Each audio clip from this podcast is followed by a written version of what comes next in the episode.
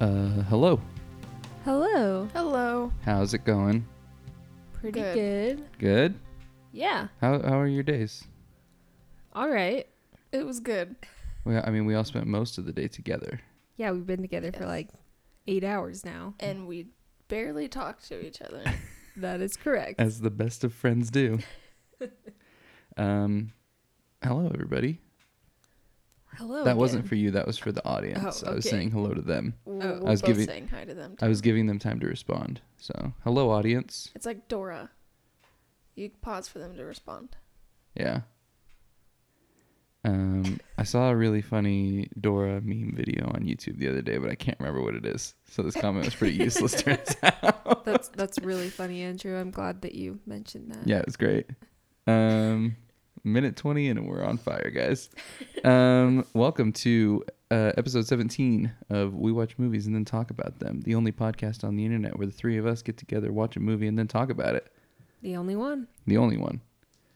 You might find other podcasts that watch movies and then talk about them, and you might find other podcasts that we are on. You won't.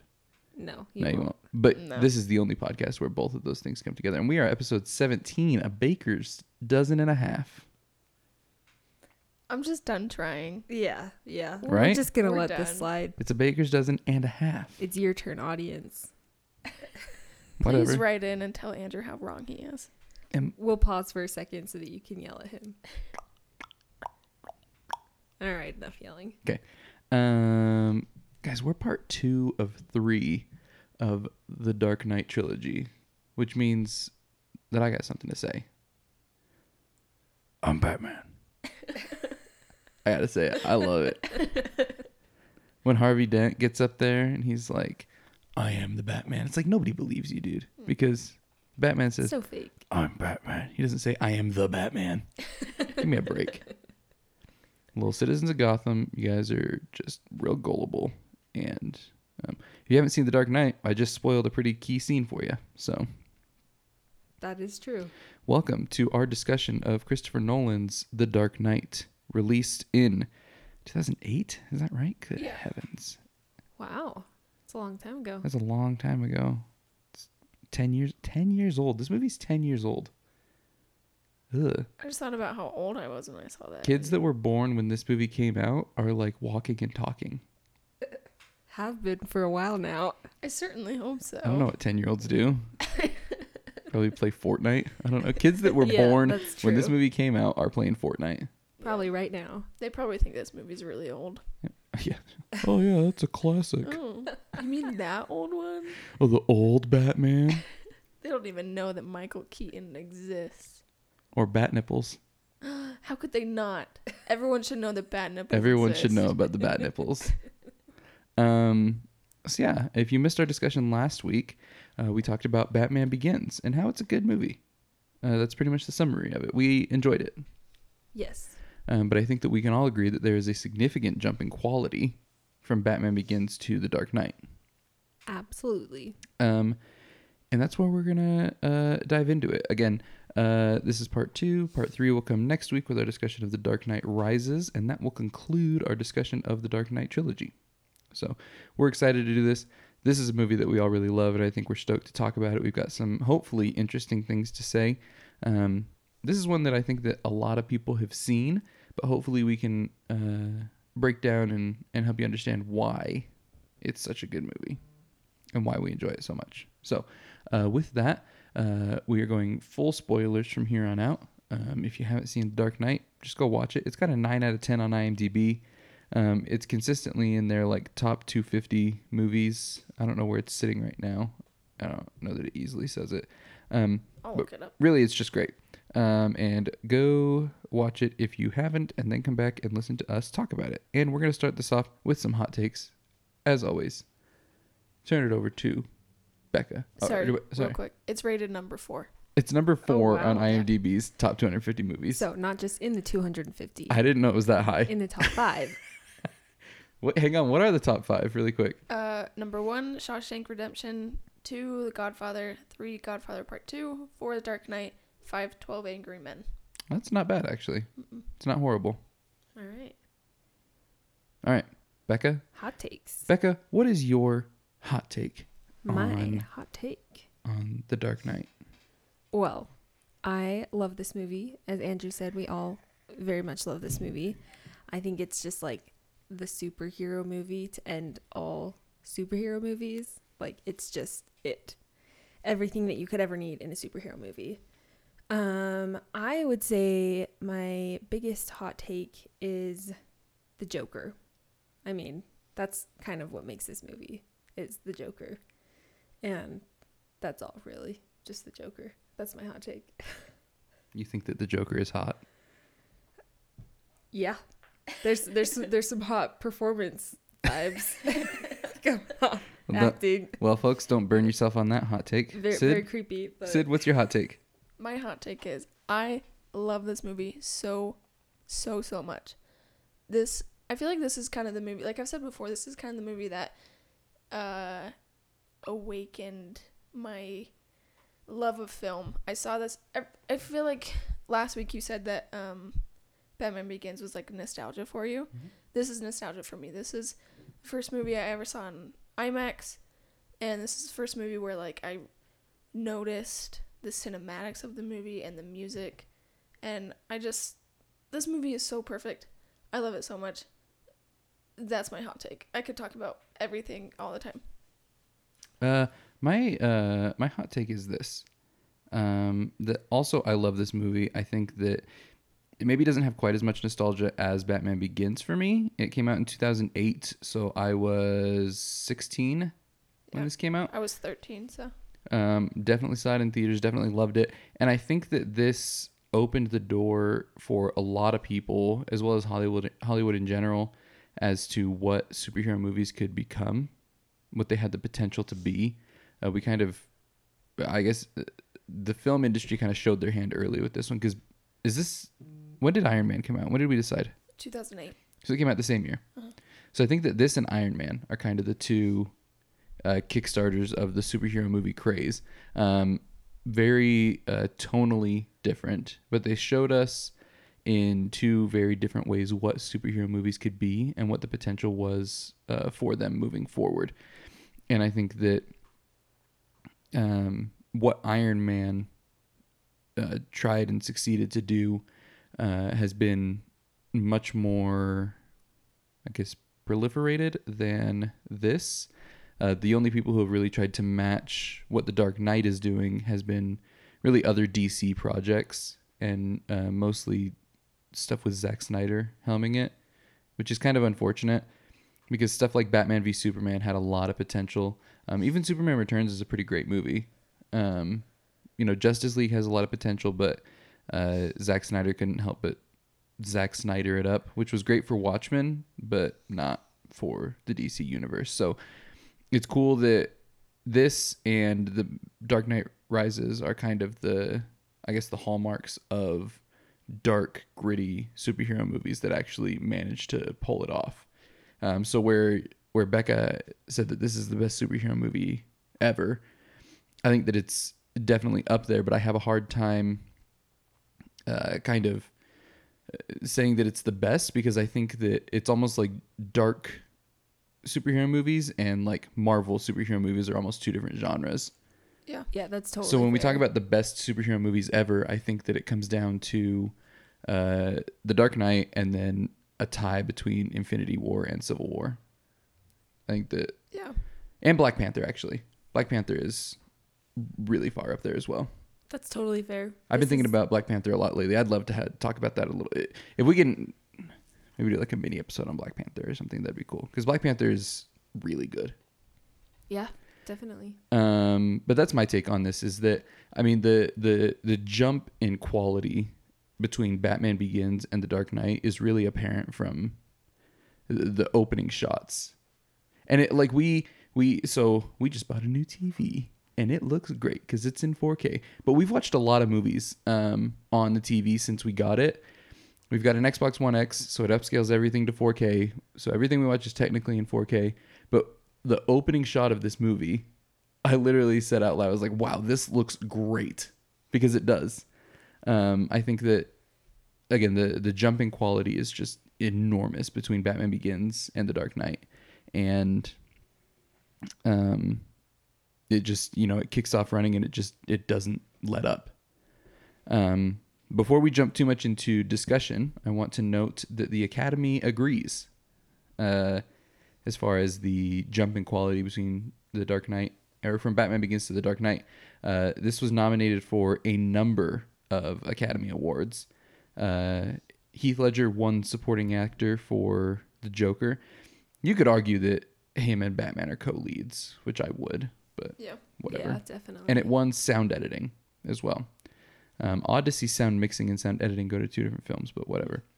Uh, it was nominated for cinematography, editing, art direction. I don't really know what that means. Do they have that anymore? Even I feel like I don't remember movies winning art direction. I think is that supposed to be like Is it production design? Is yeah, that the new? I think that's probably it. Okay. Uh, makeup, sound mixing, and visual effects. Odd that it wasn't nominated for Best Picture, honestly, or Best Director. Well, uh, little trivia for your early. Ooh. Trivia. Sid, what? what? Uh, a lot of people think this movie is the reason why they added ten for the best best uh, picture. See, but I'm looking at the Academy Awards for this year. This was the year that um, Slumdog Millionaire won. Uh-huh. And, I mean, Benjamin Button was freaking nominated. Yeah. Well, I mean, yeah. This was when they were doing the only five could be nominated. Yeah. So I think this is when they were like, okay, let's expand it because a lot of people were also lobbying for WALL-E to be nominated. Dude, WALL-E's dope. It is pretty good. yeah. So it was a good turning point for the Oscars. Yeah. I'll. Here's the thing. I think that I'm in the minority. I don't know. I, I know a lot of people love The Curious Case of Benjamin Button. I strongly dislike it. I it. haven't I seen it. I don't. I don't. Really I watched want it to. once. I And don't like it at all. This was. Meh. This just doesn't look like a strong year. Here's the thing. I haven't seen Milk or The Reader. So what was nominated, folks, was Slumdog Millionaire, Frost Nixon, Milk, Curious Case of Benjamin Button, and The Reader. And I think that this is a stronger movie than all three of them that I've seen. So Slumdog Millionaire, Frost Nixon, and Curious Case of Benjamin Button. I think this is a better movie than all three of those. Oh yeah. Although it's close with Frost Nixon. Frost Nixon's really good. Never seen it. You should. I never seen it. Um, yeah. So, um, but yeah, I think that just before we jump in too heavily, um, I think that it deserved a- at least the nomination in all of these. The cinematography in this movie is astounding, and we'll talk about that a little bit more as we go. Uh, but the makeup and costume design as well are incredible. Um, visual effects, I think, is kind of odd because of how practical most of this stuff is, but I guess that might get rolled in. I'm not sure. Um, editing is just great. Uh, production design incredible, and then obviously Heath Ledger. So, really, probably honestly, the only person that deserves to get nominated out of this movie is Heath Ledger.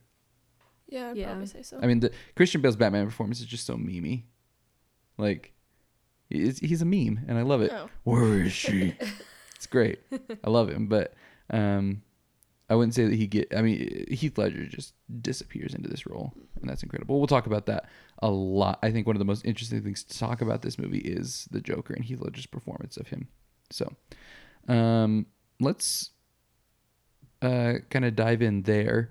Uh, Sid, you said you had a lot of notes. What's your, uh, I guess, most anticipated topic here? Oh boy.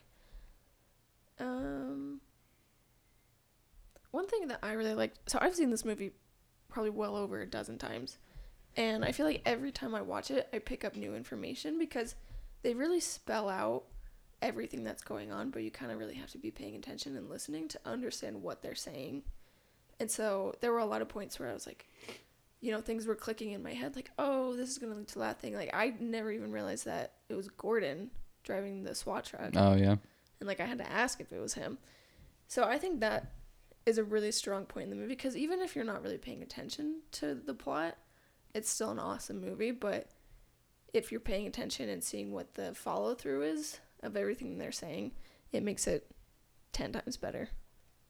And one of my favorite things about this movie, and I, I wrote it down further on my list, um, but the I think you're right. uh, There is a lot of a lot of through lines and a lot of uh, foreshadowing and things that lead to other things, but the movie is still very comic booky. Like Yeah. these plans are just absurd. It w- like would never work in a million years. Yeah, never. None of the Joker's plans would ever work. Like, how is he gonna get bombs everywhere? Yeah, like who rigged up the hospital for one? Yeah. You know what I mean? Um, Second, like you think about the logistics of some of these plans, like when they're in uh, the mayor's office and he's hung the fake Batman and like swings him down on the on the, and like into the window. Yeah. I'm like, one, did you measure the rope to like see how far he would have to fall to time it to when they're in the window? And then who threw him off the roof and where did that guy go? And how did they know? How that- did you get the body up there? Like when you think of the logistics of some of these things, everything just falls apart. So it's it's but that's not a that's not a slight against the movie. I enjoy that aspect of it. I enjoy that it's still very much a comic book movie. Yes, it's dark and gritty and grounded, but it's not too grounded and ridiculous garbage still happens and I love it. Even like how did he how did you sneak a hundred barrels of gasoline onto boats? Was the captain not like, hmm, this boat's a little heavy? Or did literally nobody go check the engine before they let like you know what I mean? Like a lot of things that just don't make a lot of sense, but I love that aspect of it. And it's a really strong testament to the tone of the movie as well as the world design that you're so drawn in that it's not until you remove yourself and take a few steps back that you're like, none of this really works Yeah. but like you're living you're living in this world and so according to the rules of this world that nolan has created you can have these ridiculous comic book moments because that's just how things are in this world Yeah. I know. I I like that aspect of it as well. Yeah. That's just what makes it so fun. You're just like, this doesn't make any sense, but it's awesome, so I'm gonna excuse it. and i guess that's that that's what it is is on top of being like another one of my notes that i wrote is it gets really freaking dark in this movie. Like especially towards the end i the, the scene that made me write that down is towards the end um, when harvey dent has the gun to gordon's kid. He's like lie to him lie to him until it's gonna be okay. I'm like that's dark stuff right there man. Like that's messed up. But like the movie is fun Mm-hmm. and you have a good time watching it but like it also has a lot to say about just like life and humanity and the goodness of man and all that kind of jazz. And I think you can kind of like choose how you want to watch it. Like you can really just watch it to be entertained or you can watch it to like really dive deep and like really get some real 100%. thoughts from it. Um I, I guess again speaking to the strength of I guess the movie as a whole, this movie's two and a half hours long. It doesn't Yeah. feel like it. It doesn't feel like it. No. It really doesn't. I mean, especially compared to the movie we watched right before. that was So also two and a half hours. no, long. it's it's literally the if I'm not mistaken, they're two hours and thirty two minutes, right? Is Yeah. that? Yeah, they are literally to the minute the exact same length, Oh my gosh. but this feels half as long. Yeah. It's crazy. We'll talk about what we went and saw Mm-hmm.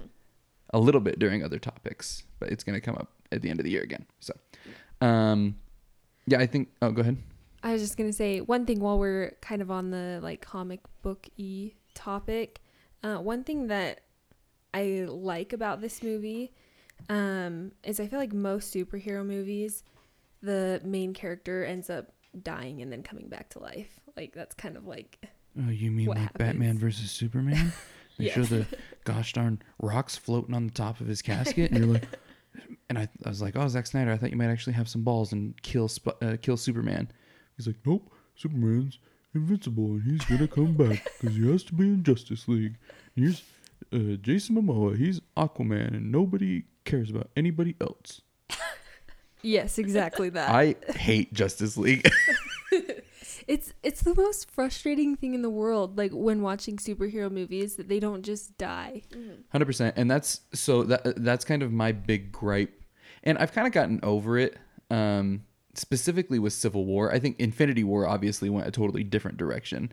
Um, that was my big big gripe coming out of Civil War is I was like one of them should have died, either Iron Man or Captain America, and I don't care who, but one of them needs to die. But they didn't have the balls to do it. You know, you put it in Disney's court, and they're not going to kill anybody. I mean, they kind of half paralyzed War Machine, but that hardly counts. So I, think that this, I mean, this movie has some balls. It kills people. Yeah, and that's what I love about it. I mean, they do bring Gordon back, but Well, but it, it was the plan to fake his death all along. yeah, exactly. So that's fine and like believable. But it's not cheapened because they do kill Rachel and they do kill Dent. Yeah.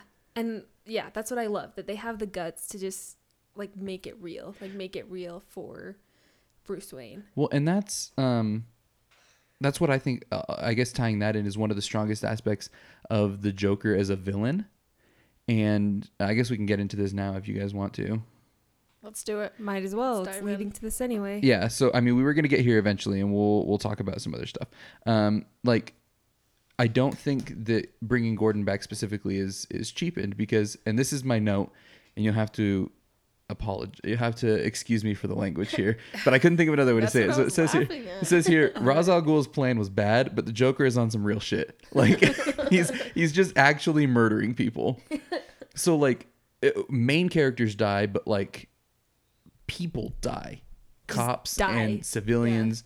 Like these consequences to Batman and to the city are extremely real, and that's I think part of what makes the Joker so effective is he's not blowing smoke up your butt. Like he says, I'm gonna murder people, he murders people, just kills them in like really theatrical ways. He attempts to kill the mayor, like and he's he's so smart. But I think that's that to me is what it came down to as to one of the biggest reasons why the Joker in this film is such a terrifying villain is that he's not faking in anything.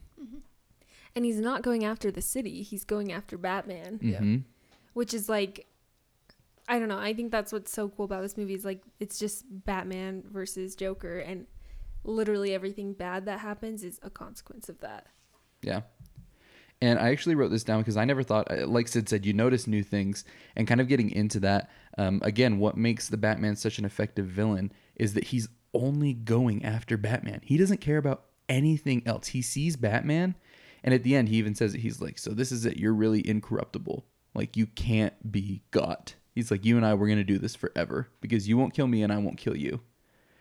And you realize that the his entire plan he didn't give a crap about Gotham or he says he says the battle for Gotham's soul I don't think he means it literally all he wanted to do was break Batman's spirit and show people but I think himself as well that anybody could be broken and so I love it when he gets into the first scene when he goes down in the basement with them right after he does the pencil trick. Um, he says to them, he says, "Give me a call when you want to take things a little more seriously."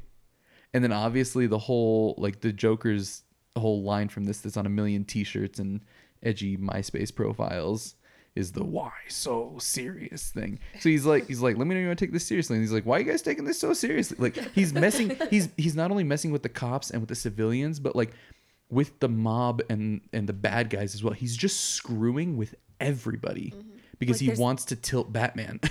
Yeah, like there's not anybody that's actually on his side or anyone Yeah. that he will let be on his side. It's just him. yeah. And I mean it's like Alfred says like some some men just want to see the world burn. And that's it. And you can't fight that.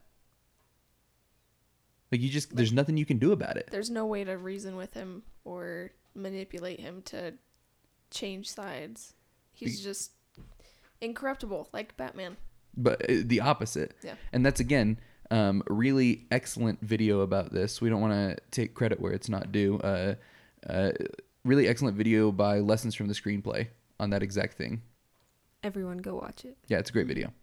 Uh, but that's what he talks about mostly in that video is that again the Joker is such an effective villain because he's just a mirror to Batman. He's incorruptible in the opposite direction. Another thing that I was thinking about when you were comparing him to Ra's al Ghul, I mean, thinking back, I don't really remember like Ra's al Ghul directly killing anyone, but it was kind of just um, you. What am I trying to say? What's the word I'm thinking of? I'm not sure. I don't know.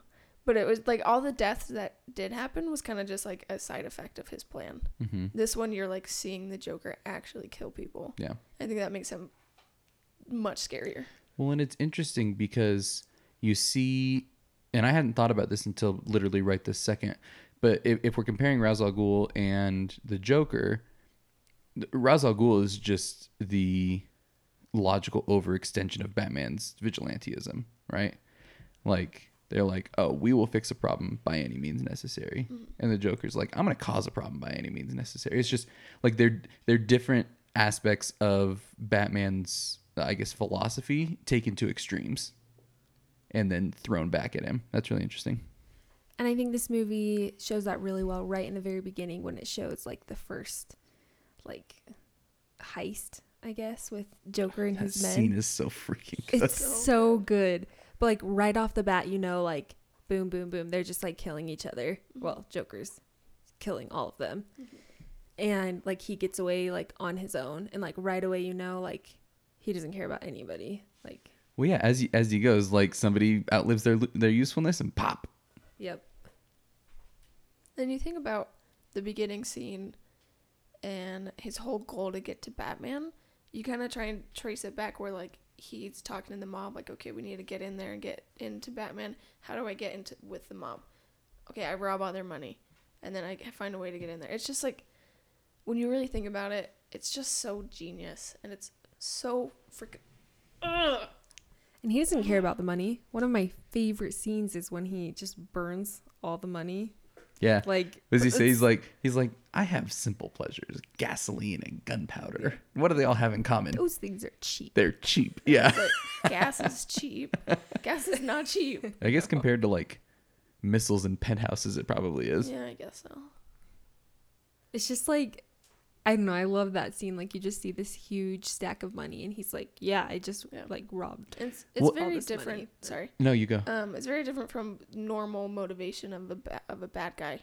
Is they're you know greedy. They're trying to get power, doing you know whatever they can to get that. But he's just doing it for the fun of it. Yeah, and that's why, I mean, uh, tying this into Infinity War, I think that he's, I mean, he's a crazy good villain for a lot of the same reasons that Thanos is a crazy good villain because they, they don't want the normal things and that messes with us. You look at somebody like, um, if we look at something like Skyfall, right?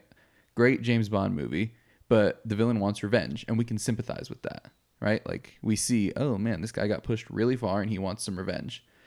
I feel like the Joker is a really effective villain because he's incredibly difficult to sympathize with. Like he just wants to see the world burn, and I think that that scene that you were talking about, Becca, where he burns the money, is so effective past the burning. But for the, I, I almost find the couple of minutes beforehand more, uh, I guess, impactful and and kind of unsettling. Because he like jumps down the the tower of money and then he starts just dancing around. Like he starts throwing chunks of money at at Lau and uh, like the symbolism of that to just like throw money at Lau and hit him in the face with it where like Lau and the rest of the guys like their whole deal was money. Get more and more and more money. And now Lau is sitting on top of this stack of money having it thrown at his face. And I mean he's miserable probably because he's gonna die but you know what I mean? Like he's not only he, it's almost like it's a like if we're talking video game terms here like his main quest is to like f with batman and and break his spirit or whatever but like screwing with the mob is like a side quest to him he's like yeah when i've got time like i'll really mess with these guys too it's like almost a happy side effect for him And we don't even really get any like background for the Joker. Like the two scenes that come to mind are both with the like why so serious thing. Um, the one when he's got one of the mob guys mm-hmm. and he's like tells the story of like my dad was like why so serious? or whatever. And why so Shut serious? and then with his wife? Yeah "Now I'm yeah. always smiling. Like, yeah like he tells two different stories of like how he got his scars. Which I think is a brilliant move on Nolan's part because in the comic books, the Joker does have an origin story, like a definitive origin story, yeah. But he doesn't. He doesn't have that here. And I think that makes him so much more scary because he's Yeah. so unpredictable. You don't know anything about his past or how he came to be who he is. You just know that he's terrifying and he is out to kill. Yeah, and that's like another reason why you can't sympathize with him. You can't find out all- how he got to be so terrible. So he's just this thing that you hate, and you Yeah. can't find anything that's human about him. And that's and that's the thing is I think that it's also difficult to sympathize with him because he I mean, like yeah, his objective is to break Batman's spirit, but I think the most honest thing that he says in the movie is when he's talking to Harvey Dent and he's like, I'm a dog chasing cars. I wouldn't know what to do with one if I caught it. I just do things. And that's horrifying. Because the things that he just does are kill people. It's like he's not out to kill people. He just does. Well, and that whole scene kind of explains everything. And again, why the Joker is so scary because everybody else has all of these plans and you know, like the police have ways to catch the bad guys and they plan and they scheme, but he is just so unpredictable and just does what he does. Yeah. And it's terrifying. And I mean, it's impossible to talk about why he's so effective without talking about Heath Ledger's performance. I kept, I started like to note down scenes uh, where he scared me. And this is us coming off of watching a horror movie every day for 31 days. And this dude scares me. Yeah. Like, not in a way that like a horror movie does that I'm like, is there a ghost in my vent? But like, he, he wigs me out because I'm just like, you're, you're totally nuts. I think that I mean just really quickly, and we can, I guess, talk more in depth about any of these that you guys want to. But um, the pencil scene, obviously, Oh yeah. Um, which I think is one of the more memorable sequences in cinema in the last ten years. Oh yeah. Um, when he recruits somebody from Gambol's crew, and he jumps up and he's he's all up in his face. The way that Heath Ledger changes the tone of his voice, wh- when he's he's either giggling or he's, um, you know, getting real low and yelling at people. There's the scene, the first movie, the first video that he releases to the news, where he's like telling the guy, um, he's like he's like questioning the guy and like, then why do you dress up at him? And the guy won't look at him, and he just yells, "Look at me!" and it like echoes around, and it, oh my gosh, when you're like. You, because he's scary because he's doing all this crazy crap, but like you get these little glimpses of when he loses control. And that's even more scary. Yeah, because even like in the fundraising scene, which I think is one of the better performed scenes in this movie, when he crashes the party, Yep. like she punches him in the gut, and he's like, "Ooh, you guys are fighting you. I like you." Or even the the interrogation scene where he's getting the crap kicked out of him, like he holds it together. But you get those small little glimpses every once in a while where he loses control, and you're like, "This could be so much worse." if he like if he if he wasn't so focused on taking Batman down, like this could be so much worse. Mm-hmm. Yeah. I think one of the scariest scenes for me with the Joker is after he gets out of jail and he's in the car and he's sticking his head out the window That's so unsettling. and he's just swerving back and forth like it's just terrifying because he's free and he's just like so happy about it sticking He's his head like out the window dog. Yeah Just enjoying life. Yeah. On top of that, I think that two others that come to mind immediately is just terrifying scenes is uh the first after he he so his semi truck gets flipped and he's standing in the middle of the road and Batman is charging at him with the bike. And he's like, "Come on. Come on. Come on. Hit me. Hit me." Like he wants him to because that would mean that he wins. Like if Batman in that moment hits him with his bike and kills him, the Joker wins because what he wanted to do was to get Batman to break his one rule, which is not to kill people. So that's number 1, and then number 2 is when he's in the hospital with Harvey Dent and he gives Harvey the gun and puts it up against his forehead. Cuz like the dude he just doesn't care. Like in either of those moments if he had died, he wouldn't care. Well, have you seen the how he has his thumb on the hammer of the gun? No? So, well, like the thing is, you know, he's saying that he he doesn't have a plan. He's just going with the flow, Uh-huh. basically. And so, if the chances that Harvey flips the coin and it says to kill him, he wouldn't be able to kill him because he's got his thumb on the hammer. Oh. I didn't know that. Yeah, That makes that scene a little less scary. yeah. It's still scary. But maybe I don't know, because he's getting inside Harvey's head. Yeah.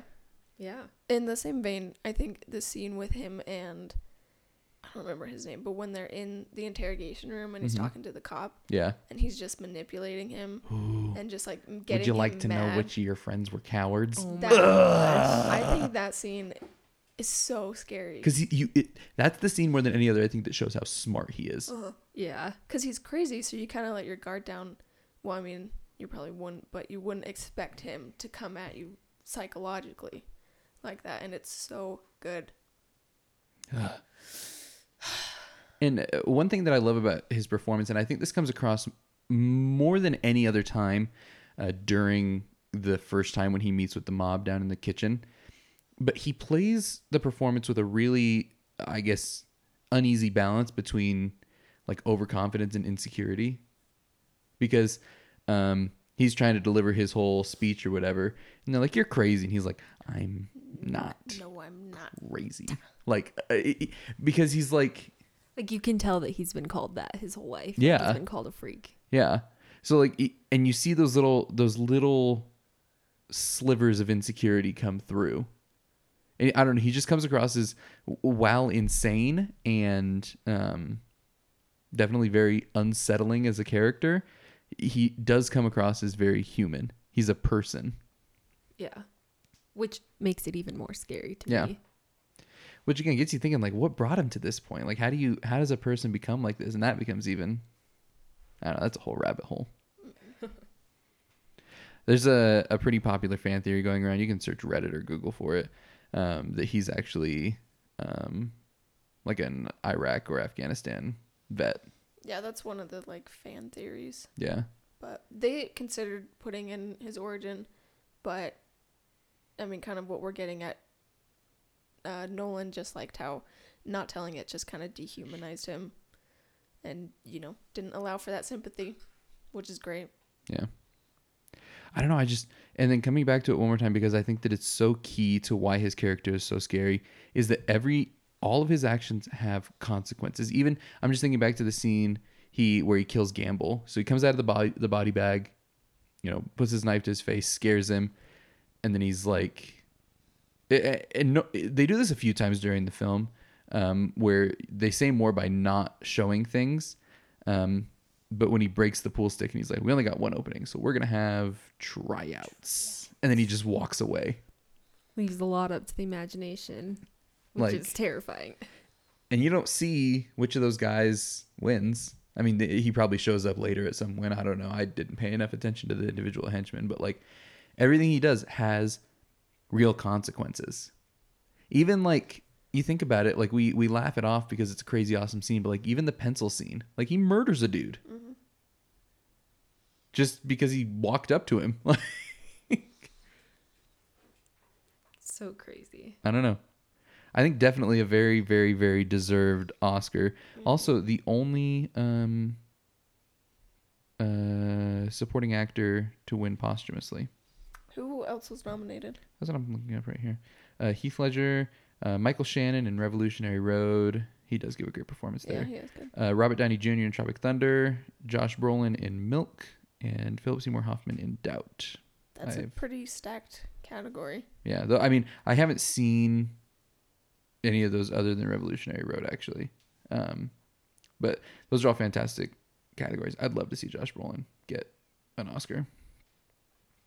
And I actually do think that he should be nominated for Thanos. He's pretty good. But I'll have to see. I don't know. A supporting supporting actor and actress is always such a hard one to call. Yeah. Um, but I would. I here's the thing. Slightly off topic, but it is a superhero movie. I would love to see both Infinity War and Black Panther get some love this year at the Oscars Mm-hmm. because I think that there's several categories that they deserve it. Specifically, uh, Infinity War visual effects and Yeah. Josh Brolin. Yeah. As well as uh, just direction. That movie's crazy well directed. But Yeah. now that they're doing the most popular movie, I thought they ditched that. I thought They pulled back on it. they did. That's what I last read. Yeah, they got rid of it. So happy if they did. The most uh, was it best popular movie, aka the Black Panther category. so now Disney's just pushing to get Black Panther nominated for Best Picture. I Which, if they're doing, here's the thing: if they're doing Mm. ten films, why not? Yeah. Yeah. Black Panther's a great movie. Um, but yeah, so that's kind of most of my thoughts about Heath Ledger and the Joker. Uh, uh, one more thing, again, kind of how this mirrors in a lot of ways uh, Batman Begins. Um, and we talked about this a little bit last week, but Batman Begins, every event in that movie is a ripple effect from Batman showing up in Gotham. And The Dark Knight, every single thing that happens is a ripple effect of the Joker showing up. But the Joker shows up because Batman Sure, showed up. Sure, but I, So- I just think it's an interesting way to structure a story. Yeah. Yeah. It's like the ripple from Batman Begins is the Joker showing up. Yeah, yeah. And then this movie is the ripple of Joker. yeah. Mhm. Um, and that actually brings me Uh, Did you guys have before I segue? I was I was gonna have a really good segue, but is there anything else that we want to talk about on this? I just want to say how amazing it is that when the Joker is in his nurse's costume, that he has a, a vote for Dent sticker. Does he? Oh, Yeah. I That's noticed great. that. I thought that was amazing. That's actually great. but that's all I have to. Well, I mean, I could talk about it for years, Yeah, but right. that's all I have to say for right now. Cool. So uh, going back to that, that basically everything that happens in this movie is a ripple of the Joker showing up. I think that the evolution of Batman and the fact that they have let some time pass between Batman Begins and The Dark Knight is a really smart choice. They don't tell us how much time, but it's enough that the city has gotten used to Batman. Nine months Nine months. Mhm. When did they, did they say that? on Or the trivia. Oh, all right. Yeah. So it's enough time for the city to get used to Batman.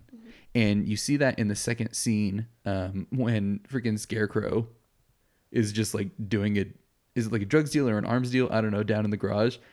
And it's like a Thursday night for Batman to take down Scarecrow Yeah. when he was like the second biggest dude Yeah. in Batman Begins. You know what I mean? And as I talked about last week, I love that they keep having Scarecrow cameos throughout all three movies just to show you how lame he is. Yeah. but um That's not to say Cillian Murphy is lame. no, just no, not at all. Not at all. um, Dr. Crane is lame. yes. Um, but I, it's so interesting because Batman has gotten comfortable, and the city has gotten comfortable. They've sunk into this kind of rhythm of like, yeah, things are good. There's still petty crime, but Batman's gonna take care of it. You see the drug deal at the beginning where he's like, nah, man, I'm not feeling it tonight, mm-hmm. and he just like drives off, and I think it's really interesting, eh, eh, and I, eh, I I don't know. I think that highlights the fact that like that probably could have just gone on forever, like Batman taking care of little petty crimes or whatever, but like naturally, there's always going to be escalation, right? So Batman took down the mob, and the mob is pissed, and so now this guy shows up to escalate things, and I think that's just an interesting way to show it at the beginning of how how comfortable he has become. He's even like the conversation he has with Alfred at the beginning about his suit. He's like, I think I need to make it lighter. Like I need to do this or that. Like he's just kind of fine tuning things. He's not making any big moves.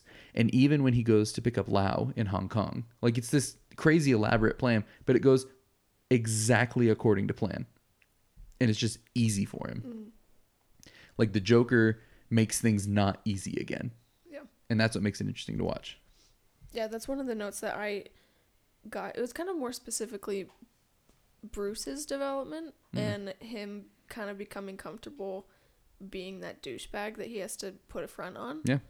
Um, but then I think that also is good looking at the direct opposite of him when he's Batman and seeing the difference in the role that he plays and the role that he is.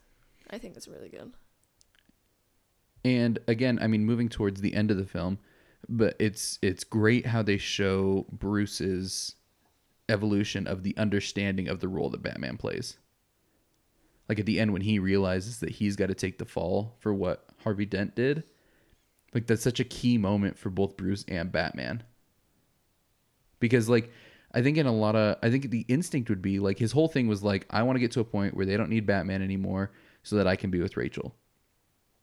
And you would think that um you know well rachel dies harvey dies so the city needs batman still like or even like out of anger he would just be like no now i'm for sure not giving it up. But like he realizes like oh the city doesn't need batman anymore. And he just kind of has to go live as that douchebag that he's not. Like bruce wayne is batman. Batman is who he is at his core and bruce wayne is the performance mm-hmm. right? So now he's got to like sink back into that life. I think that's got to be kind of disappointing for him. Because he does enjoy what he does as batman i think. Yeah. as much as it sometimes sucks. Yeah. but again that whole idea and we could talk about this for a while but i uh, it's a tough theme to break down but that idea of like hero that the city deserves versus the hero that the city needs and knowing what that distinction is and and where that line is drawn. I think that's a really interesting i guess aspect of this film that gets talked about. And it's kind of the the balance between harvey and and batman as far as like what they need and what they deserve And along with that, we haven't mentioned like the one line that is like so good. um, where he says, "You either die a hero or live long enough to become the villain." That's like one of the more, I guess, I, I accor- uh, uh, gospel according to Andrew. I think that is one of the more true statements that has ever been uttered as far as humanity goes. Yeah. And like just to see like Harvey's character throughout and see that like be true and then see it be true in like like everybody is I don't know, it's really powerful in the Yeah. And then you see how Bruce takes that and switches it where he makes himself become the villain, but is actually becoming the good guy, which I think is great. I've said that 20,000 times during this, but it's so great. Well, it's him not allowing um, Harvey Dent to become the villain. Yeah. He's he's So he's taking on the role. and that's actually so there's another quote that goes hand in hand with that that I wrote down here that I I've never paid a lot of attention to this quote, but I think it's just as important as that one. And um it's be, because uh, Gordon is like, no, what are you doing? Like, we need Batman more than ever right now. When Batman is explaining to Gordon like how he's going to take the fall and everything, and he tells Gordon, sometimes people deserve better than the truth. And I think that's a really, really, really interesting thought. I think it's one that could easily be taken to extremes and be used as a justification to lie. But I, I think in this situation specifically, that's an incredibly interesting thought to to kind of mull over a little bit is the idea that sometimes people deserve better than the truth. Yeah. And I mean especially when you're dealing with someone like the Joker, you know, like that's just a way to give Gotham hope. So, yeah, Yeah. I totally agree. Um, one more quote I love, uh, just as long as we're on this, is actually during the I think it's during the money burning scene, or it might be during the hospital scene. I don't remember. Um, no, it's during the hospital scene because it's what he tells Harvey Yeah. Dent, right? Yeah. He's like, it's about sending a message. Like that's all he's trying to do is send, and the message he's trying to send is that anybody can be broken. I don't know. I, I just think it's the Joker's very self aware, which is scary as well. Yeah. Um, Well, and all of those themes come through just really throughout in every Mhm. single situation.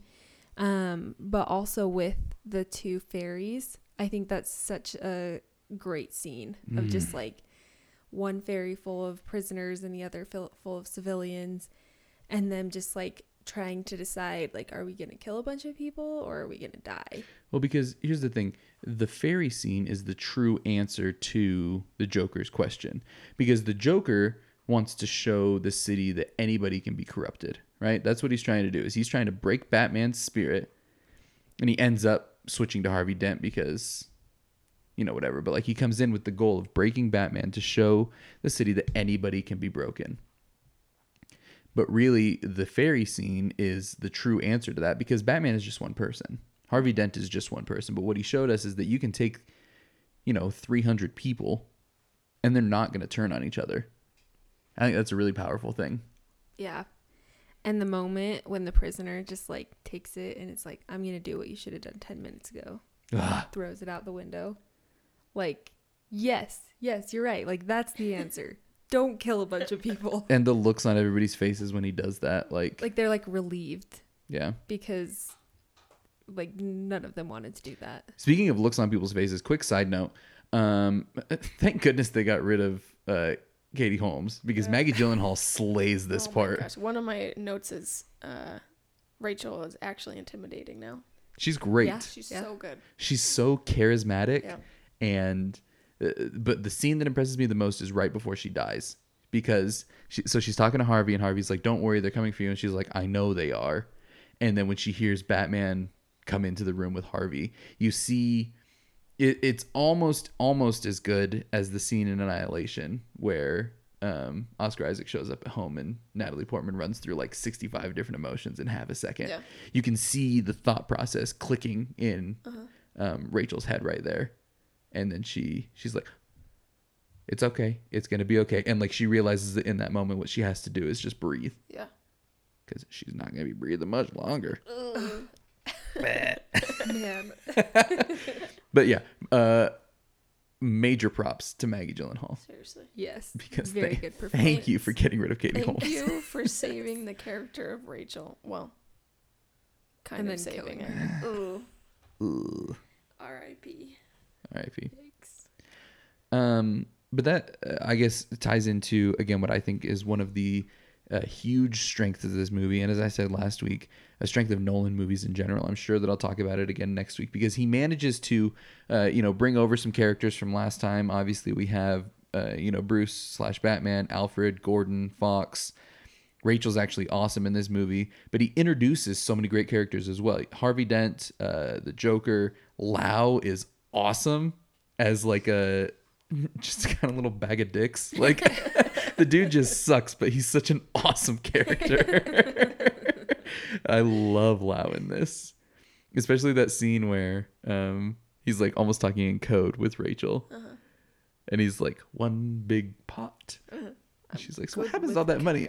I'm very good with calculations. I was like, "Ah, you suck and I hate you, but you're awesome." Um, who are you guys' favorite characters in this, other than the Joker? Oh. Uh, oh boy. You can't say the Joker. I think my number two is still Alfred. Dude is Yeah. such a I- boss. I was just gonna say like Alfred and Fox are just sure- on the same level yeah. for me, and they're just like always amazing. because straight up alfred is more responsible for the successes in this film than anybody else Yeah. like no joke um he has like every single moment with him is just clutch there's this there's the speech about him uh you know the the jewel thief in burma um there's when after Rachel's died and he basically tells Batman to get over it because the city still needs you. Um, when he when he burns the letter and like just taking like being wise enough that when Rachel says, you know, give this to him when the time is right, and when he realizes that the time will never be right, so he burns the letter. Um, but then number one for me, and I think this is kind of understated, a number one Alfred moment for me is when uh, Bruce decides that he's going to turn himself in, and they're walking out, and I, I, because I don't, I, I, every time I watch this movie, I don't think about Alfred and the effect that that's going to have on him, but Alfred's like, you know, I suppose they'll take me as well for being your accomplice, and Bruce is like, I'm going to tell them the whole thing was your idea, like, they both realize it, and Alfred is like, I'm going down for this. Mm-hmm. Like it's just what's gonna happen. Yeah. Like Alfred is just as integral and sacrifices just as much for Batman to exist as Bruce does. But he's so loyal. Like I think he knew that from the beginning. That like He's No probably the only one that knew it from the beginning. yeah, like no matter what happens, like um with Bruce. Like, Like Fox kind of gets involved little by little until he realizes that he's in too deep. Um, but Alfred, right from the start, like he knows, he knows that eventually this is going to end, and he's probably going to go down for it. yeah. which makes the ending of the dark knight rises a million times more satisfying when you think about it that way that out of everything and spoilers for next week and we'll talk about this at length because one of the things that gets crapped on a lot about the dark knight rises is the ending um, but i think the ending is perfect because out of everything that happens the person who gets what they want is alfred And he's the one who deserves it. and he's the one that deserves it more than anybody else Definitely. There's also, I think, one of my favorite. It's it's a two second thing, but it's when um, Batman is talking to Gordon towards the end, and it's the same speech as "Sometimes people deserve better than the truth," but it's when Lucius puts his name into the sonar computer and it starts shutting down, and right at that moment, the voiceover says, "Sometimes people deserve to have their faith rewarded." I noticed that this time. I love that. I love that moment. Well, and that's one of the reasons why I really love Fox in this movie is that like he has the balls to be like, I quit. Like you're doing something completely Mm-hmm. unethical. I'm not gonna help with this. Fox has huge balls in this movie. Like when he flies over, to, he flies to Hong Kong. He's like, our deal has to be put on hold. A businessman of your stature will understand. And he's like, Mr. Wayne didn't want you to think that he was deliberately wasting your time. Just accidentally, Accidentally wasting it then. Ah, accidentally. That's very good, Mr. Lau. I love the scene where he's talking to I don't even know S- Stinky Steve from That's So Raven. Yeah. Um, what? what? What did you just say? Stinky Steve from That's So Raven. That's the guy? yeah. Heavens. Yeah. but I love when he's, you know, this guy's trying to be all intimidating, be like, I want $10 million every year for the rest of my life. And he just, like, he's so calm and just cool and collected. And he's like, You want to sue or blackmail the richest man in the world who's also a mask vigilante. And oh, he's so cool. As he say it, he's like, he's like, you suspect that your client is a mass, uh, one of the most powerful and rich men in the world, is a mass Mass vigilante who spends his evening beating criminals to a pulp with his bare hands. And you're your right. plan is to blackmail this man. Gosh. good luck. face. And the way that he, the way that he says that good luck is so smug, and I love it. I I love Fox. in Fox this is movie. great. I besides the Joker, I think he's my favorite character in this Yeah. movie. I think, yeah, I'd probably go like Joker, Alfred, Fox for me. I think I go Joker, Alfred, Harvey Dent. I love the character of Harvey Dent. Yeah, His really character good. arc is so fascinating. Yeah. And again, it's like because it's interesting because the, the film does show you towards the end the Joker's like last monologue where he's like madness is like gravity all it takes is a little push.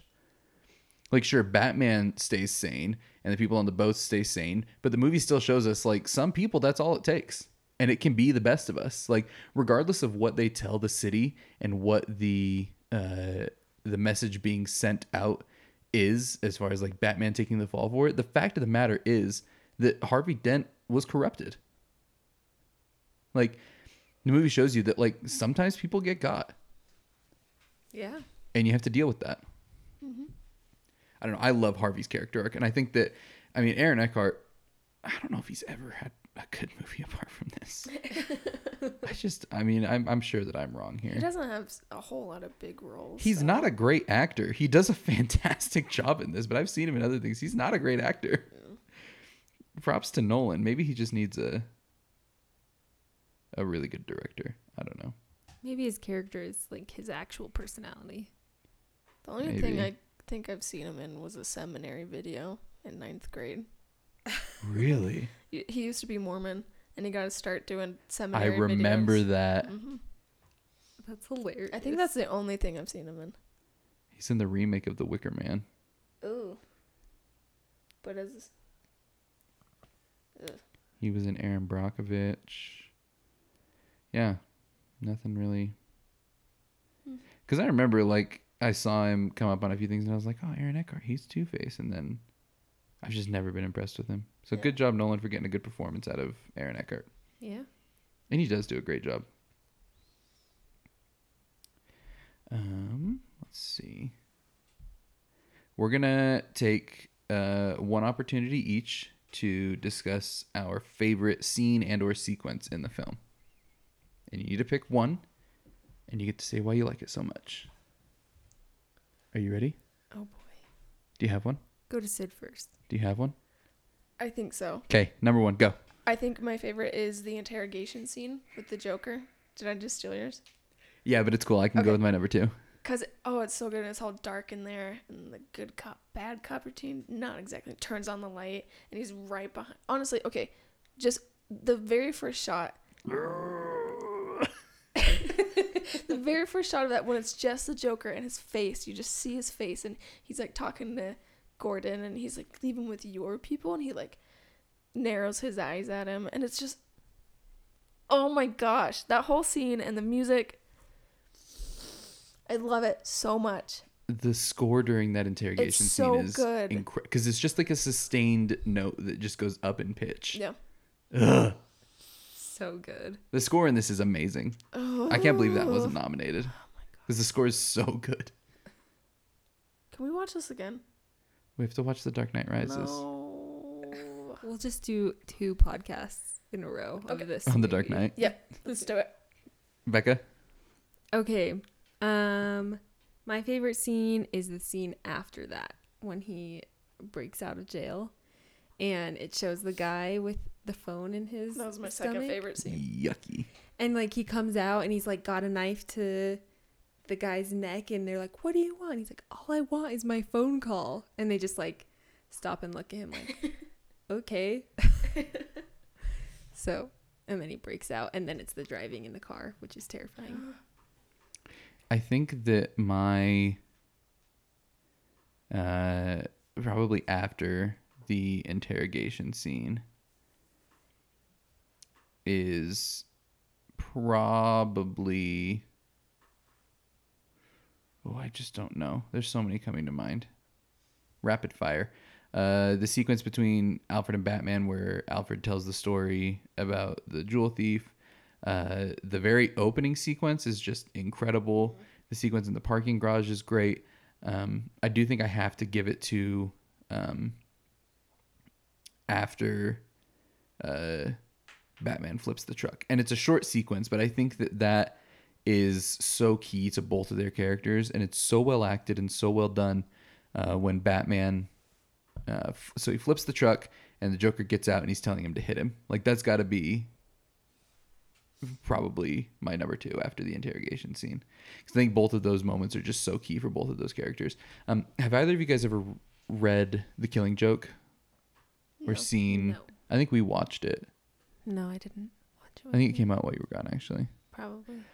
So The Killing Joke is my favorite Batman comic, and that's a very edgy pick. It's considered one of the best Batman comics. Um, but it starts out. Um, everybody should go read it. By the way, it's fantastic. It's like a it's like a one shot. It's just this self contained story. It'll take you 20 minutes to read it, but it's incredible as far as dissecting the characters of Batman and Joker. It starts out with um, Batman going to visit the Joker in Arkham, and he sits down very calmly, and the Joker's playing. He's playing cards. Uh, The the illustrations on it are so good. Everybody, please just go read The Killing Joke. We have it upstairs. You can read it, Becca. Oh, okay, thanks. Um, or it might be downstairs. I don't know wherever we have our books. Um, and Batman says, "I've been thinking about it, and I think that um, one of us is gonna have to kill the other one." And he he says that he doesn't know which one it's gonna be. That he doesn't know if he's gonna kill the Joker, if the Joker's gonna kill him. But that like they can't do this forever is basically what he's what he's realizing. And then literally the ending of the comic is the, Joker has this whole big elaborate plan, um, but the ending is the two of them sitting on a hill looking out over Gotham, just like talking and saying the same thing that like we're gonna do this forever. Like the Joker goes through this big elaborate plan, gets Gordon involved, does all kinds of disgusting crap, and then they end right where they started. And it's just so effective. Please, everybody, go read The Killing Joke because it's that good. Uh, your library should have it. I don't know. um, I love Batman. Batman is like so far and away my favorite superhero, just because I think his character is the most interesting. Um, Captain America's number two, though. I love Captain America. Mostly, Pretty I love cool. Chris Evans. yes. Who doesn't? When he shows up in Infinity War with the beard, Oh my gosh. I get a little hot and bothered.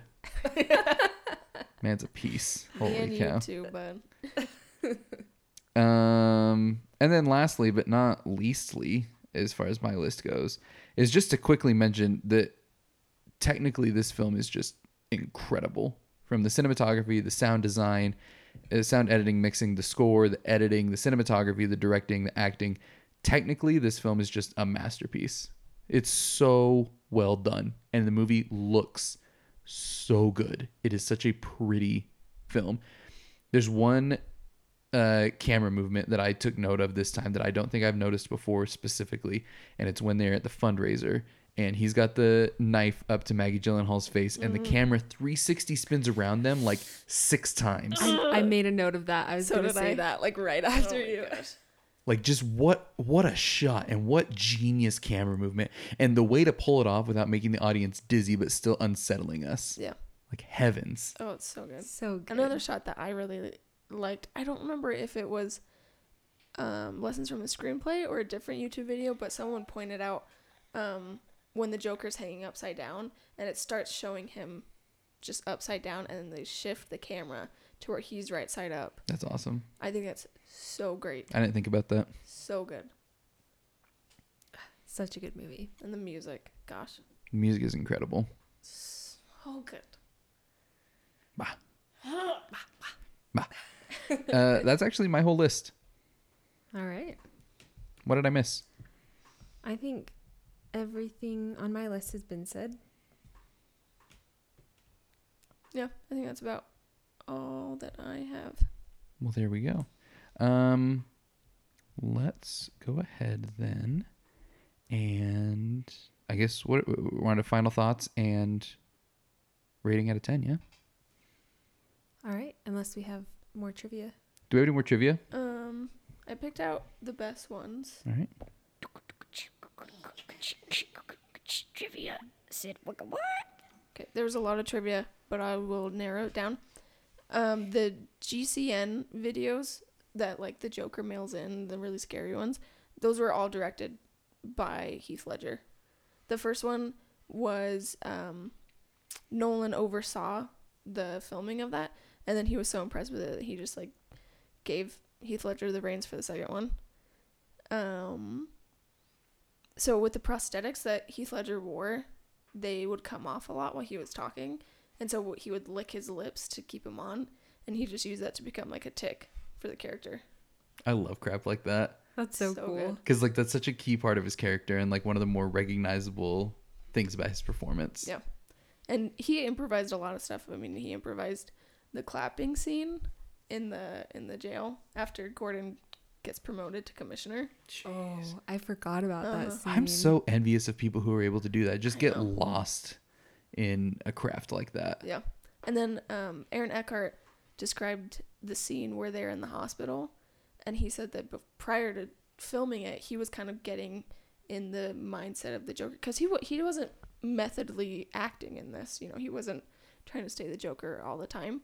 So it was just like him walking back and forth, mumbling to himself, and then when he goes, when he gets closer to um, Aaron Eckhart, he kind of like pulls away from him and just that like natural push and pull between the two of them. And then after they were filming, Heath Ledger said something like, "Now that's what I call acting," or something like that, which is so great. Just he's so good. Why did he have to be taken from us?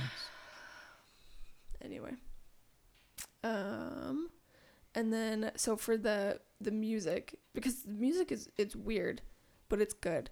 Um, what Hans Zimmer did is especially for the Joker, he would involve by playing the piano with wire or playing the piano wires with razor blades and guitar with shards of metal. Oh my gosh. Jeez. Was it just Hans Zimmer on this? Was James Newton Howard involved at all? Do we know? Um, let's see.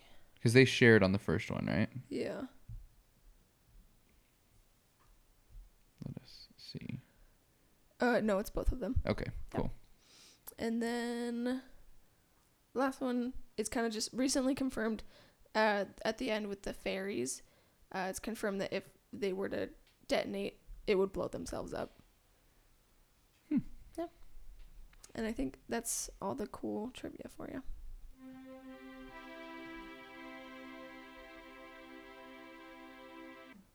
There you go. Alrighty. All right. Um, I might actually go first this time. All right. I'll give you guys a second to think about it because I don't want to forget this thought.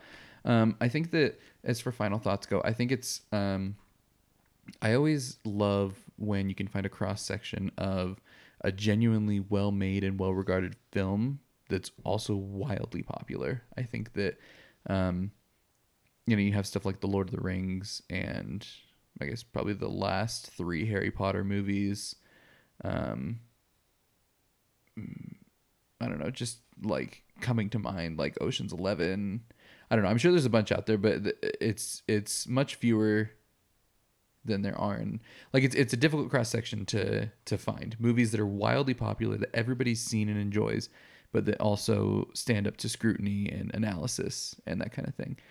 I think that's a really impressive thing to have done here, and I think it's something that Nolan does better than maybe any other director working today because you look at things like Inception and Interstellar and The Prestige and the Dark Knight trilogy and Memento. He's got these movies that are wildly popular, um, but that have a lot to say and, and really stand up to the analysis there. And I think that that's definitely a credit to his directing and filmmaking. I think that it's difficult to find a director who is as consistent um, on that front as he is. I mean, even Dunkirk. Everybody, everybody and their mom saw Dunkirk last year, and it's a great movie for very different reasons than other Christopher Nolan, Nolan movies are great. But um, I just a huge credit to him as a director. He's not my favorite director, um, but he's definitely high up on the list, and that's one of the reasons because I think that's a really special talent to be able to make something so universal, but also uh, so awesome. So I think that for me, on a scale of one to ten, The Dark Knight comes out to a nine point five, and I think that it it might be higher. That it's just it, it's not perfect, and the the imperfections though are so small that they're almost negligible. There's some there's a few cheesy lines here and there. There's a few bits of dialogue that are delivered not great, which again is I guess issues that exist across most Christopher Nolan movies, but I don't know. Really, like, don't worry about it. It's a great movie. For me, it's a nine point five, but that, uh, like, that should tell you it's awesome. Yeah, that's a great score. Yeah, but I think a lot of people would put it on a, on a ten, but I don't think it's ten for me. I don't think it's a 10 for me either. Um, but I'm going to go now, I guess, because I started talking. Um, yes, I also love this movie a lot. And I love that it's a superhero movie and it's awesome, but also that it's kind of dark and that it has like themes in it that like you can really relate to like as a human being. Um, and I would rate it a 9.4. Right on. All right.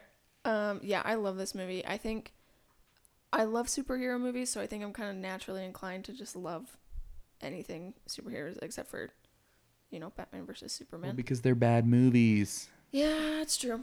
um, but seriously, there I love everything about this movie. I love the acting. I love just the technical aspect of it. I love the story. Um, and I'm gonna give this one a ten. I love this. All right. That puts us at what, probably like a nine, seven, nine, eight Yeah. average. Here's Sid's the thing. first 10. Sid's first ten. I guess have I? Oh no, yeah, Tree of Life. I rated it ten. You gave it to Tree of Life, yeah. Here's the thing, just I guess one last thing. When you have a movie and Gary Oldman is not like the most talked about actor in the film, you know the people have turned in some good performances. Yeah.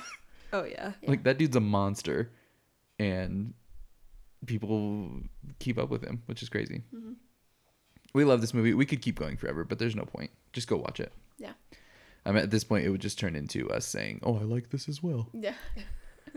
Um, we do have a special treat today. We have today a revisionist corner For Sid. for Sid.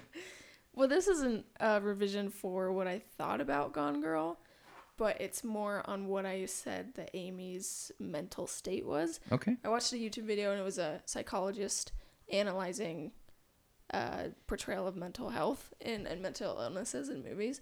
And so I, of course, because I am not a f- mental health professional, I misdiagnosed her. And she's more likely uh, antisocial personality and a psychopath, not a sociopath like I thought.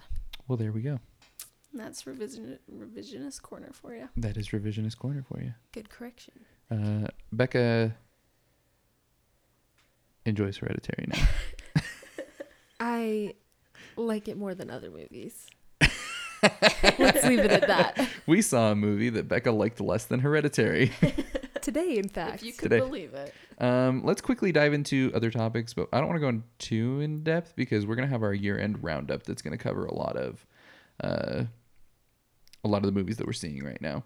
Um, Sid finally went and saw Mid '90s. Mm-hmm. we Um, all love it. yeah, Mid '90s is great. Go see it.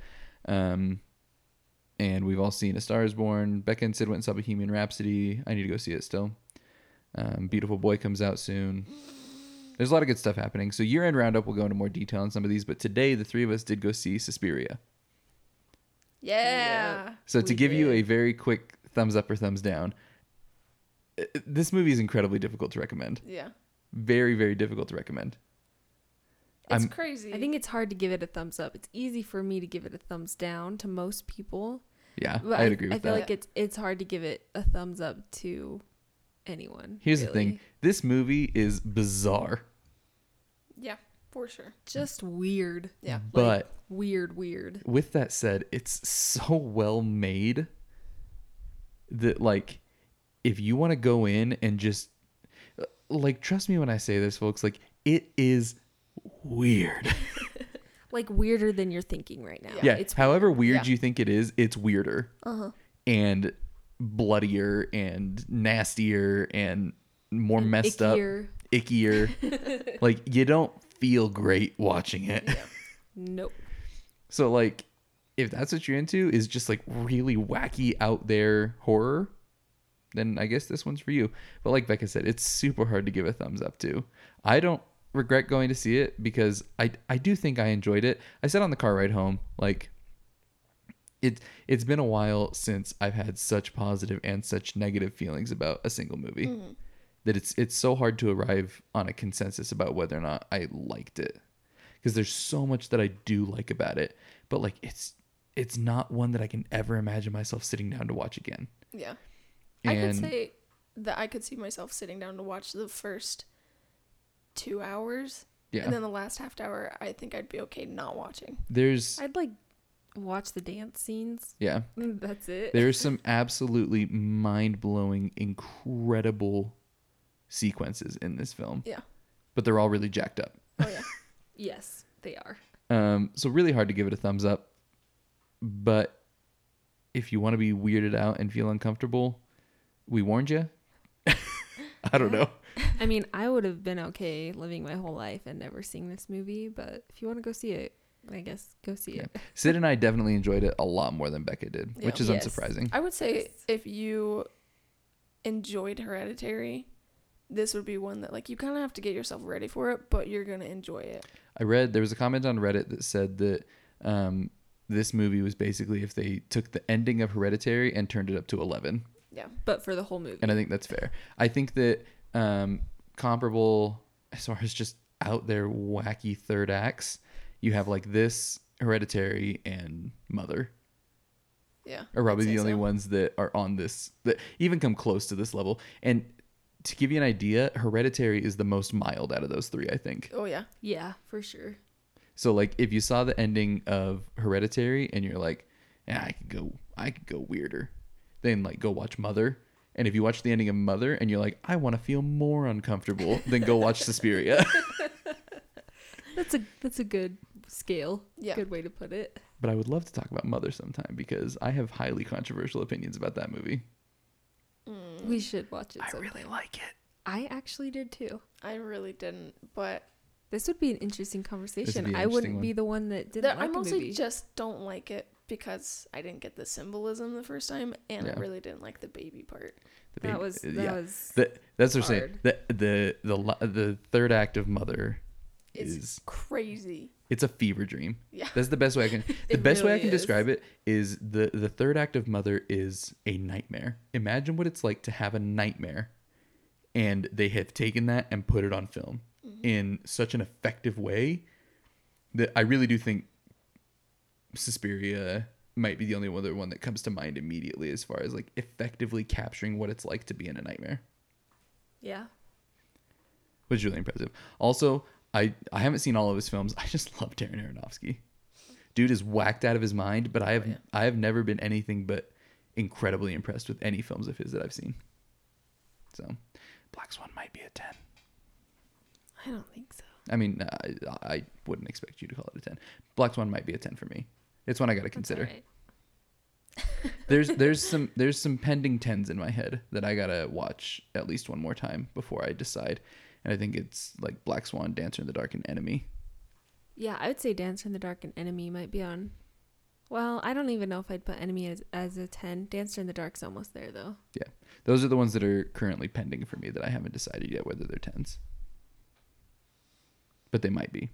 All right. Um, yeah. Anything else for other topics? You guys watched Haunting of Hill House. Oh my gosh, did we watch Haunting of Hill House?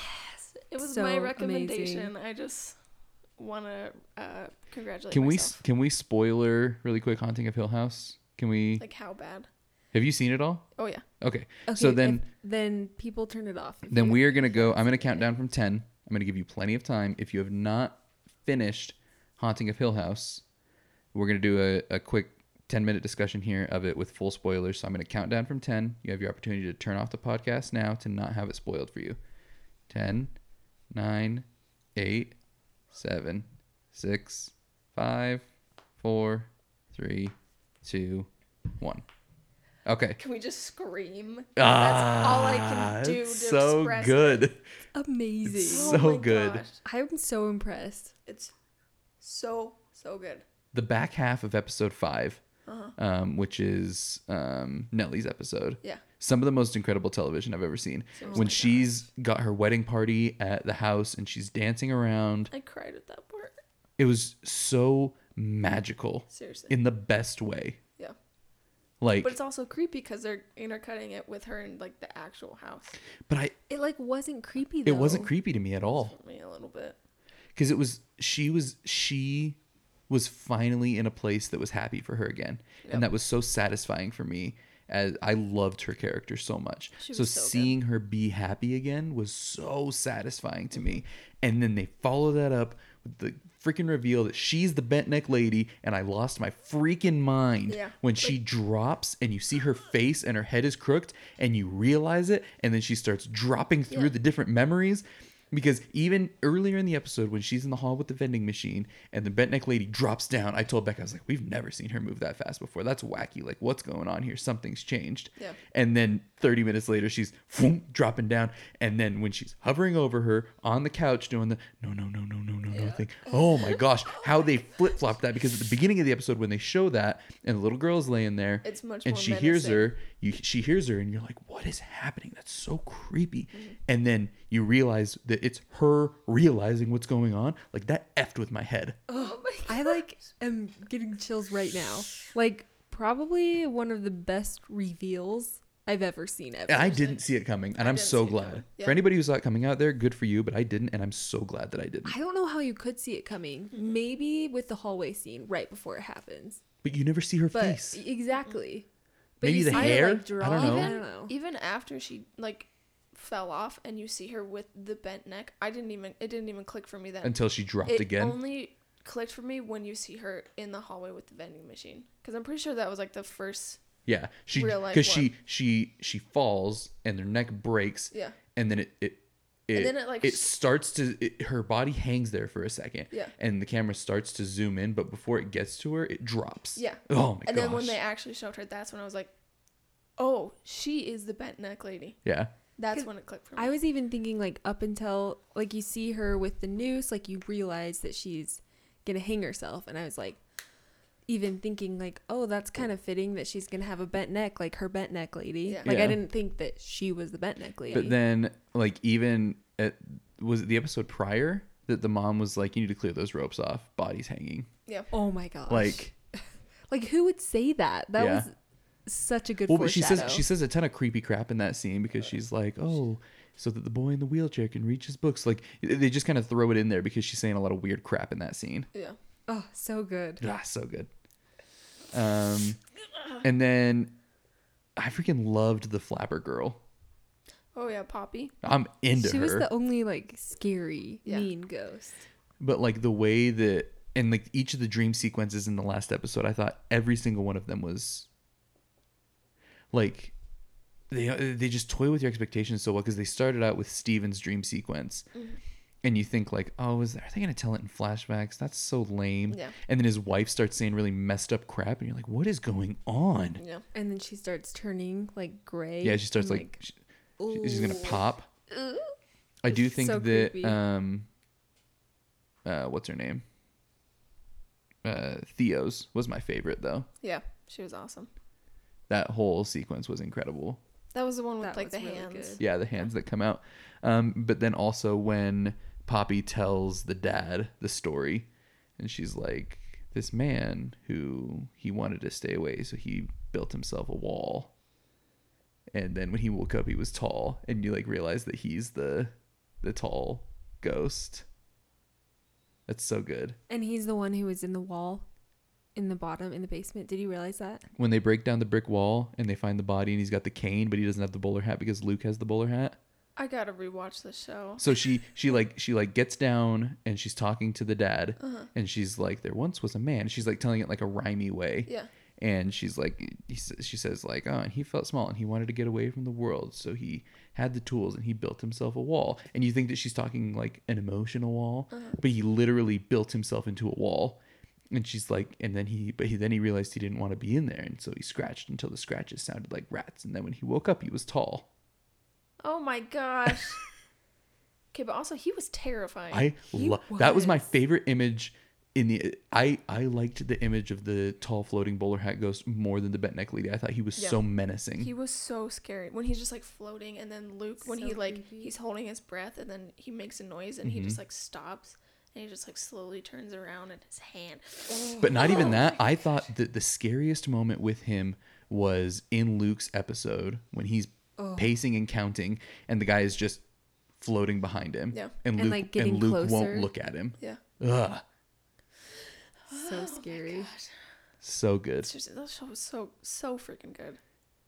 Are you and another favorite moment is when uh, Luke is in his fever dream, and they're in the room, Oh, yeah. and baby or like child Nellie is at the table, and the mom is Oh my like, "Come wake up," and she's like, "Don't Yeah. And they all have the bowler hats go." on. And then they t- yeah, it turns around and they all have the bowler hats on, and like, just the visuals in that are so the visuals in the whole series are so incredible. They're so good. Or the moment where Theo and Shirley are driving and fighting. Oh my gosh. That was this that. Here's the thing. Like I said, we watched 31.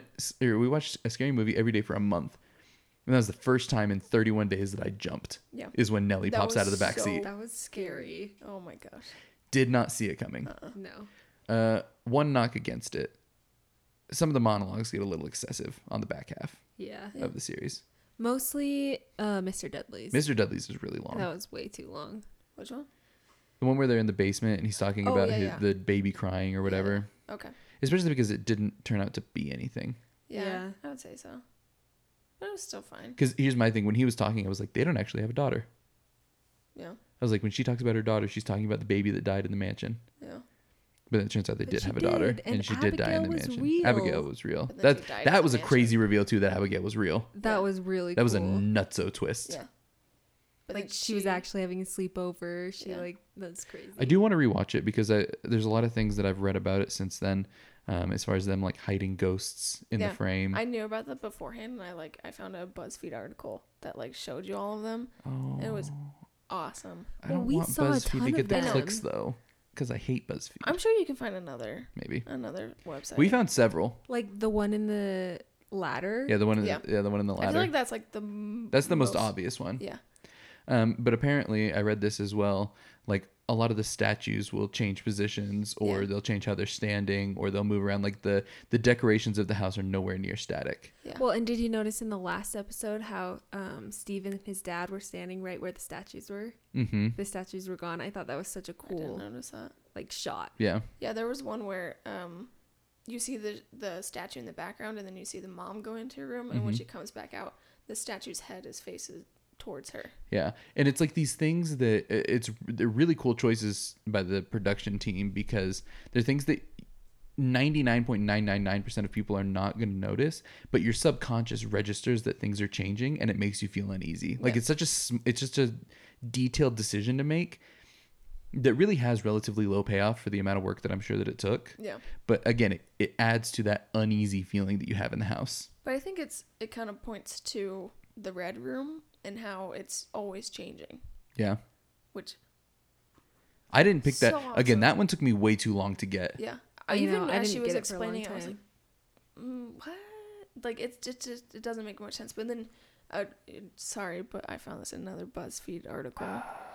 like little points where you can see how the red room isn't real. I mean, the window in all the rooms is the same.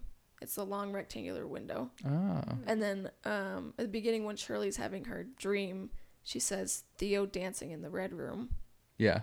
And then um, every time someone, like uh, the part where Steven brings Mrs. Dudley the vanity, he says, I got it in the game room. She's, the what? Yeah, there's a few And, and, the tea there's set. And Yeah, she's like, I got set. it in the toy room, and she's like, what? well and even like um Steven says it a few times like I always tell mom that you're hanging out in your treehouse but she doesn't know what you're talking about. Yeah. And then the dad, I never built him a treehouse. Yeah. Oh my gosh. It's just so good. Oh my gosh. I had a dream about it and it was scary. And then I woke up and I couldn't sleep because one, I was scared, and two, I couldn't stop thinking about how good the show was. It's so good. So freaking good. It's been a while since I've seen a TV show as satisfying Yeah. as that one. Because it wrapped up really nicely too. Yeah, uh, they better not do a second season. Just leave it. Yeah. Just leave it. Just it's leave it. perfect the way it is. I wouldn't say it's perfect. Okay, you're right. It's not. Perfect. It's really good the way it is. episodes really good the way it is. Eight and nine were not that great. Yeah. Episodes five and six are masterful Oh television making though. Yes. The long the long cuts on six are just incredible. The tracking and Oh, yeah. rotating Yeah. shots. Oh my gosh. And the way that they um, insert and remove characters and even like swap actors. There's a couple scenes where they'll like they'll do like rotating 360 shots where it'll like focus on like the dad for example and it'll flip and like you know a, adult Nellie's there and then it flips around again and corpse Nellie is there and like it, they'll like swap out actors during single cuts Yeah. and it's just nutso like really impressive camera work So so cool. My gosh. so Haunting of Hill House if you made it this far and you haven't seen it go watch it Yes, it's amazing. It's only 10 episodes. You watch more of The Office than that any given Yeah. weekend, I guarantee it, whoever you are. I finished it in three days, so Yeah, so guys did so we. did we. Yeah. So, okay, I think that's it for today, yeah? yeah. yeah, I believe so. Okay. Um, we thank you all for listening. Uh, next week, obviously, we'll be discussing The Dark Knight Rises to conclude our Dark Knight trilogy. Um, if you want to get in touch with us, you have any questions, you have any movies you want to suggest or anything like that, you can find us at facebook.com slash we watch movies and then talk about them, or on Instagram at movies we watch. Uh, slide into the DMs and uh, tell your mom about the podcast. Listen to it with her. She's going to love it for sure. And we thank you for listening. We love you. I am Andrew, I'm Becca. I'm Sid. and we'll catch you next time. See ya. Bye. Bye.